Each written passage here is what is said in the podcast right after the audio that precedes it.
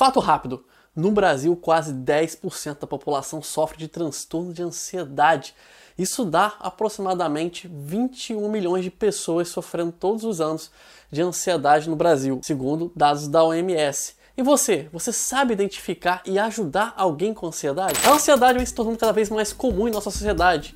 Então, cada vez também se torna mais importante você saber identificar e também aprender algumas técnicas, algumas formas de ajudar uma pessoa que tenha transtorno de ansiedade ou algum transtorno de ansiedade. Meu nome é Elias Ribeiro, sou nerd, por mais incrível que pareça, também sou neuropsicólogo.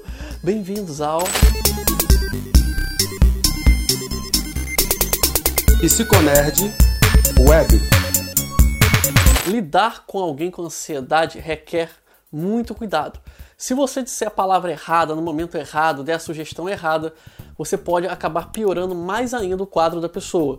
Então vou passar aqui algumas estratégias que você pode tentar utilizar para ajudar alguém com ansiedade. Mas lembre-se, nada disso substitui tratamento adequado com o médico e com o psicólogo, beleza? Cuidado com frases excessivamente optimistas. Dizer que vai ficar tudo bem, que vai passar, pode ser até que você tenha melhor das intenções mas isso pode fazer com que a pessoa se sinta fraca ou inútil por não conseguir sair daquela situação. A ansiedade é um problema real e muitas vezes a pessoa que está no meio dessa ansiedade ela já está tentando sair, só que ela encontra alguma dificuldade, seja por motivos biológicos ou psicológicos. Então tome muito cuidado.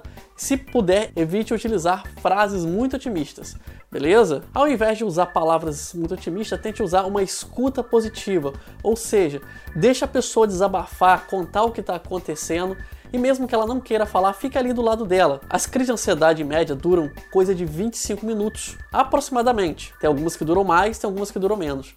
É importante que você esteja ao lado da pessoa para ela se sentir acolhida. Muitas vezes a pessoa que está em ansiedade, ela se sente desamparada, ela se sente estressada, ela entra num ciclo de angústia que o simples ato de você escutar já ajuda a acalmar a pessoa. Então, muitas vezes, antes de tentar falar alguma coisa, pergunta o que está acontecendo, pede para ela desabafar, falar o que aconteceu, como foi a semana dela, o que está vendo, ou simplesmente fique ali, faça a pessoa se sentir querida, se sentir amada por você. E se for falar, fala de coisas boas, lembranças legais. Você tem memórias boas com essa pessoa? Puxa ela para essas memórias. Puxa ela para momentos dos quais ela se orgulha, momentos da, dos quais ela pode efetivamente se sentir bem, se sentir com prazer.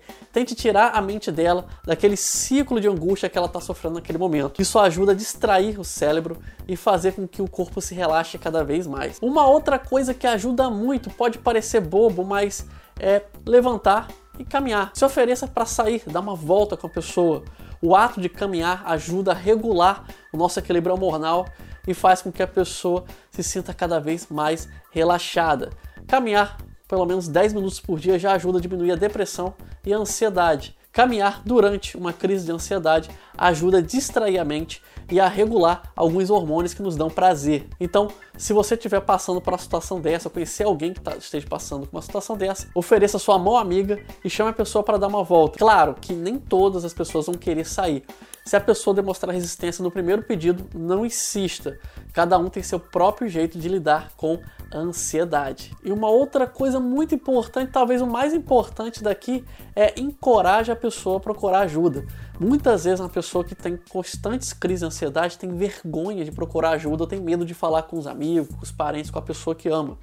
Então, encoraje essa pessoa a procurar ajuda. É sério, transtorno de ansiedade pode desenvolver para versões cada vez mais graves, inclusive uma, um ataque de pânico ou uma TAG, transtorno de ansiedade generalizada. Diga para ela que você vai estar do lado dela o tempo todo e se ofereça até para acompanhar ela. De repente ela não quer ir na clínica sozinha, tá com vergonha. Você fala que você vai junto, se ela quiser companhia. Se ofereça e diga para ela que há nada, não há nada de anormal em procurar ajuda. O médico vai dar a medicação correta, se for caso de medicação, e o terapeuta vai acompanhar o caso para ajudar essa pessoa a se recuperar e ter sua qualidade de vida de volta. Bem, pessoal, essas são umas estratégias bem resumidas. Obviamente, se a pessoa procurar uma ajuda profissional, ela vai ganhar outros aparatos que eu não falei aqui, como por exemplo exercícios de relaxamento, como a respiração diafragmática, uma anamnese mais completa sobre o passado dela. Tem outras coisas que um terapeuta pode fazer que vão além de uma amizade. A amizade é importante, demonstrar apoio é muito importante, porque são os amigos, são os familiares que vão estar com ela todos os dias.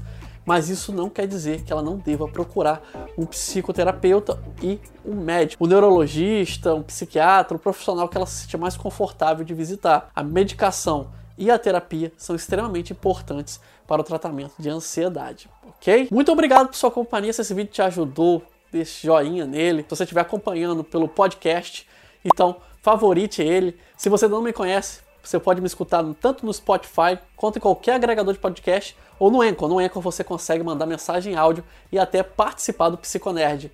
Eu vou aguardar vocês no próximo episódio. Compartilhe com seu amigo que precisa desse incentivo.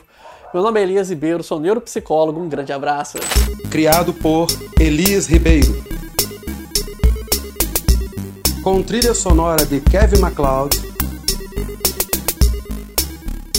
Curta nossa página no Facebook Psicólogo Elias, no Twitter Alceman.